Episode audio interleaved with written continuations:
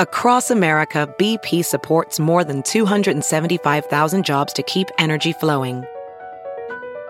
Jobs like building grid-scale solar energy in Ohio and producing gas with fewer operational emissions in Texas. It's and, not or. See what doing both means for energy nationwide at bp.com slash investing in America.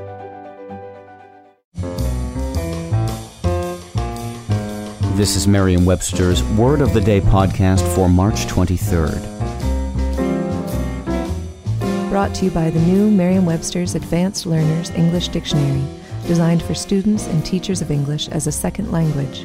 Learn more at learners dictionary dot com. Today's word is timorous, spelled T I M O R O U S.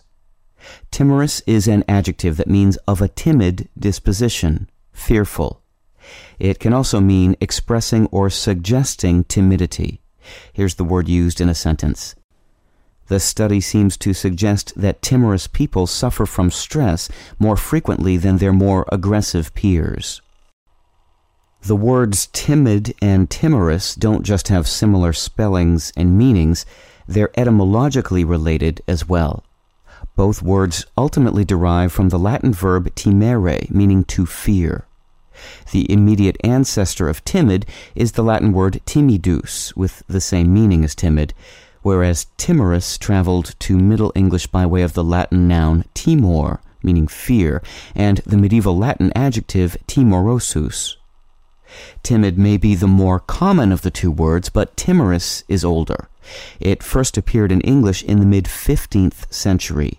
Timid came on the scene a century later.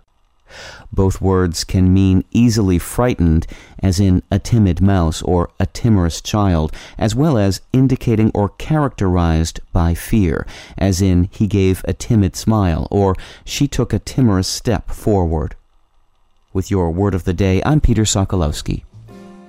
Visit the all-new learners dictionary dot com, the ultimate online home for teachers and learners of English. A free online dictionary, audio pronunciations, custom study lists, and interactive exercises are available now at learners dictionary dot com.